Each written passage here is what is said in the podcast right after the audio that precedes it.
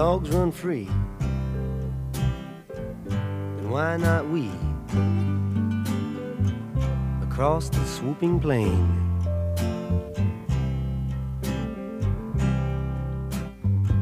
My ears hear a symphony of two mules, trains and rain. Συχνά, όπως επαναδιατυπώνει ο Όσεαν Βουόνγκ, ο μύθος που περιτρέχει την έκδοση του πρώτου βιβλίου ενισχύεται από το αφήγημα του συγγραφέα που προκύπτει από το πουθενά. Του συγγραφέα ως παιδί θαύμα. Και αυτό, μας λέει ο Βουόνγκ, συμβαίνει συχνά σε συγγραφείς που καλούνται να υπερβούν τα πολιτιστικά, οικονομικά και φυλετικά όρια του περιβάλλοντος τους.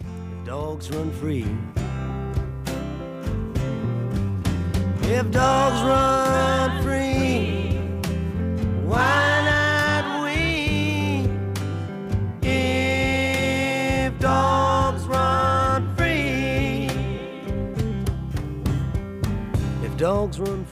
Με το στη γη είμαστε πρόσκαιρα υπέροχοι από τις εκδόσεις Gutenberg σε μετάφραση της Έφης Φρυδά, ο Βούγκ μας υπενθυμίζει πως στην πραγματικότητα οι συγγραφείς δεν προκύπτουν από το πουθενά, ο ίδιος εμπνέεται μεταξύ άλλων από την Αν Κάρσον, την Τόνι Μόρισον, τον James Baldwin, τη Virginia Woolf, αλλά και την Τζένι Όφιλ, της οποίας ελληνική μετάφραση αναμένεται από τις εκδόσεις Στερέωμα.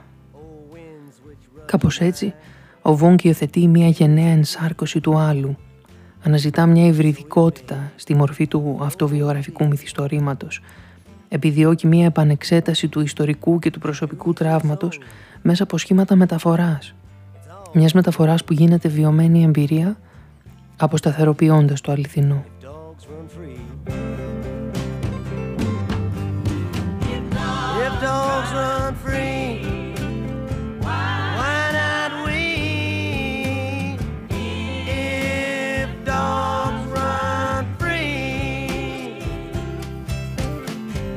dogs run free,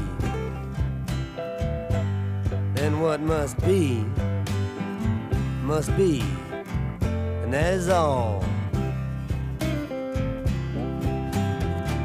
True love. Ας αρχίσω για άλλη μια φορά. Αγαπημένη μου μαμά, σου γράφω σε μια προσπάθεια να σε πλησιάσω, ακόμα κι αν κάθε λέξη που βάζω κάτω στο χαρτί με απομακρύνει περισσότερο από εσένα. Σου γράφω επειδή μου έχουν πει ποτέ να μην αρχίζω μία πρόταση με το επειδή. Ωστόσο δεν προσπαθούσα να σχηματίσω καμία πρόταση. Προσπαθούσα μόνο να απελευθερωθώ. Επειδή η ελευθερία μου έχουν πει δεν είναι παρά η απόσταση ανάμεσα στον κυνηγό και στο θύραμά του.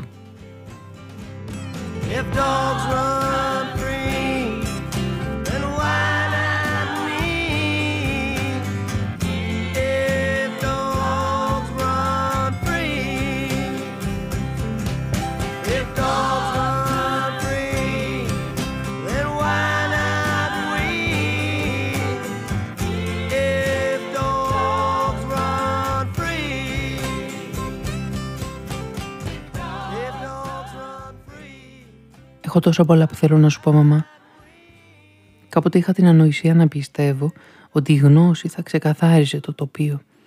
Όμως τόσα και τόσα κρύβονται πίσω από τα ομιχλώδη στρώματα του συντακτικού και της σημασιολογίας, πίσω από ημέρες και ώρες, ονόματα ξεχασμένα, σωσμένα και πεταμένα, ώστε το να ξέρεις απλώς την ύπαρξη του τραύματος διόλου δεν συντελείς στην αποκάλυψή του.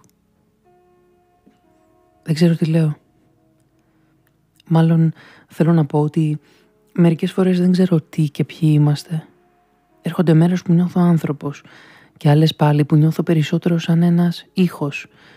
Αγγίζω τον εαυτό μου όχι σαν να είναι ο εαυτός μου, αλλά ένας αντίλαλος αυτού που κάποτε ήμουν. Με ακούς επιτέλους. Με λαμβάνεις.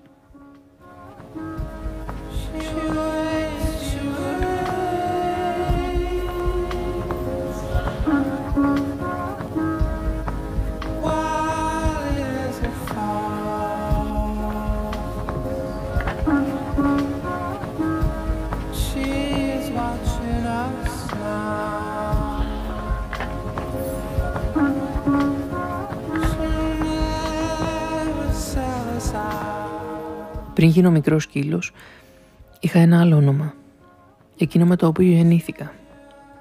Ένα οκτωβριάτικο απόγευμα, σε μια καλύβα με σκεπή από μπανανόφυλλα στη Σαϊγκόν, στον ίδιο οριζόνα που μεγάλωσες κι εσύ, έγινα γιος σου. Όπως το αφηγείται η Λαν, ένας αμάνος της περιοχής και οι δύο βοηθοί του, κάθισαν ο κλαδόν έξω από την καλύβα, περιμένοντας τις πρώτες κραυγές.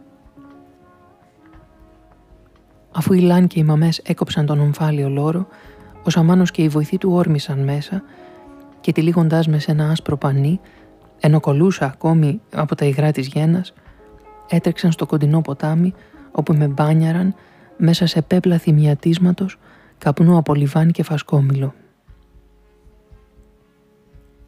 Με μέτωπο μου τζουρωμένο από τις τάχτες και κλαίγοντας γοερά, με παρέδωσαν στην αγκαλιά του πατέρα μου και ο Σαμάνος ψιθύρισε το όνομα που μου είχε δώσει.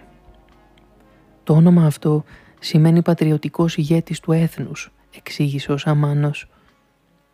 Παρατηρώντας αναμφίβολα την τραχιά συμπεριφορά του γεροπατέρα μου που τον είχε προσλάβει, τον τρόπο που το στέρνο του φούσκωνε και φάρδενε το κοντό σώμα του καθώς βάδισε, τις χειρονομίες του που έμοιαζαν χτυπήματα καθώς μιλούσε, ο Σαμάνος επέλεξε, υποθέτω, ένα όνομα που θα ικανοποιούσε τον άνθρωπο που τον πλήρωνε.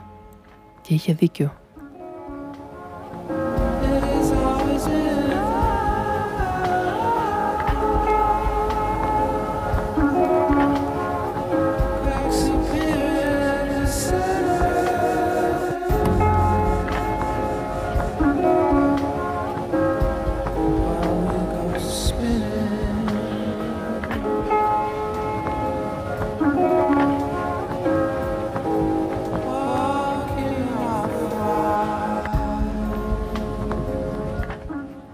Όταν πρωτάρχισα να γράφω, απεχθανόμουν τον εαυτό μου που ήταν τόσο αναποφάσιστος, τόσο διστακτικός για τις εικόνες, τις ιδέες, ακόμα και για το στυλό ή το τετράδιο που χρησιμοποιούσα. Όλα όσα έγραφα ξεκινούσαν με ίσως και πιθανόν και κατέληγαν σε νομίζω ή πιστεύω. Όμως η αμφιβολία μου βρίσκεται παντού, μαμά. Ακόμα και όταν ξέρω πως κάτι είναι πέρα για πέρα αληθινό, Τρέμω μήπως η γνώση διαλυθεί. Δεν καταφέρει και ας την έχω καταγράψει να παραμείνει αληθινή. Μας αποσυναρμολογώ ξανά για να μας μεταφέρω κάπου αλλού. Πού ακριβώς δεν είμαι σίγουρος. Όπως δεν ξέρω πώς να σε αποκαλέσω. Λευκή, Ασιάτισα, Ορφανή, Αμερικάνα, Μάνα. Κάποιες φορές μας προσφέρουν μονάχα δύο επιλογές.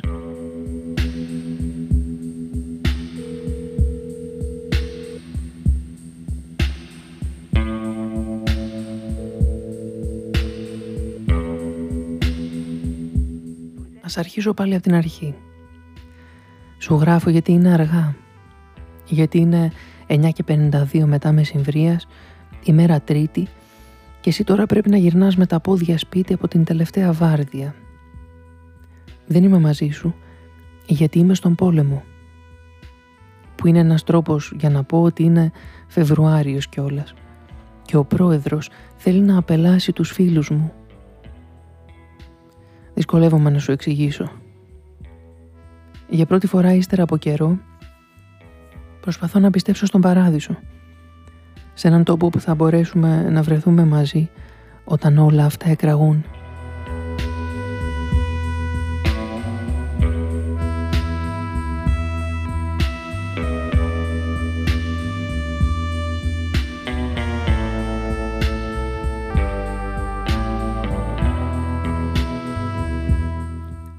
Λένε πως τίποτα δεν διαρκεί για πάντα. Αλλά αυτό συμβαίνει επειδή φοβούνται πως θα διαρκέσει περισσότερο από όσο μπορούν να το αγαπήσουν.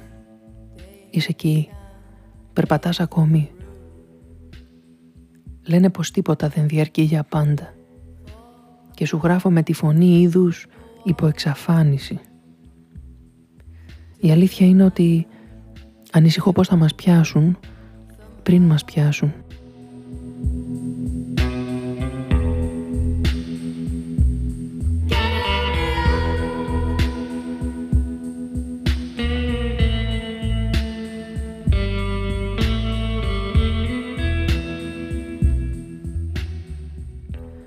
Κάθε κουτί όμως θα ανοίξει στην ώρα του, στη γλώσσα. Η γραμμή έσπασε σαν τον Τρέβορ που στείλωσε ώρα πολύ το βλέμμα του πάνω σου λέγοντας «Πού είμαι» «Πού είμαι» γιατί στο μεταξύ το στόμα σου ήταν ματωμένο. Στο μεταξύ το φορτηγάκι είχε γίνει συντρίμια πάνω στη σκοτεινιασμένη βελανιδιά. Καπνός από το καπό. Ο Τρέβορ, που η ανάσα του μύριζε βότκα από γεννησιμιού του, είπε «Ωραία είναι». Είπε «Κάτσε εδώ, μην πας πουθενά». Καθώς ο ήλιος γλιστρούσε πίσω από τα δέντρα. «Ωραία δεν είναι» καθώς τα παράθυρα κοκκίνιζαν σαν αυτόν που κοιτάζει μέσα από κλειστά μάτια.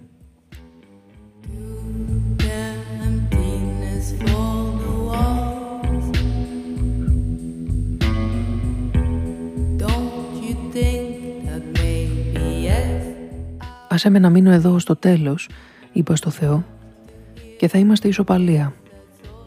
Άσε με να δέσω τον ίσκιο μου στα πόδια σου και να το ονομάζω φιλία, είπα στον εαυτό μου.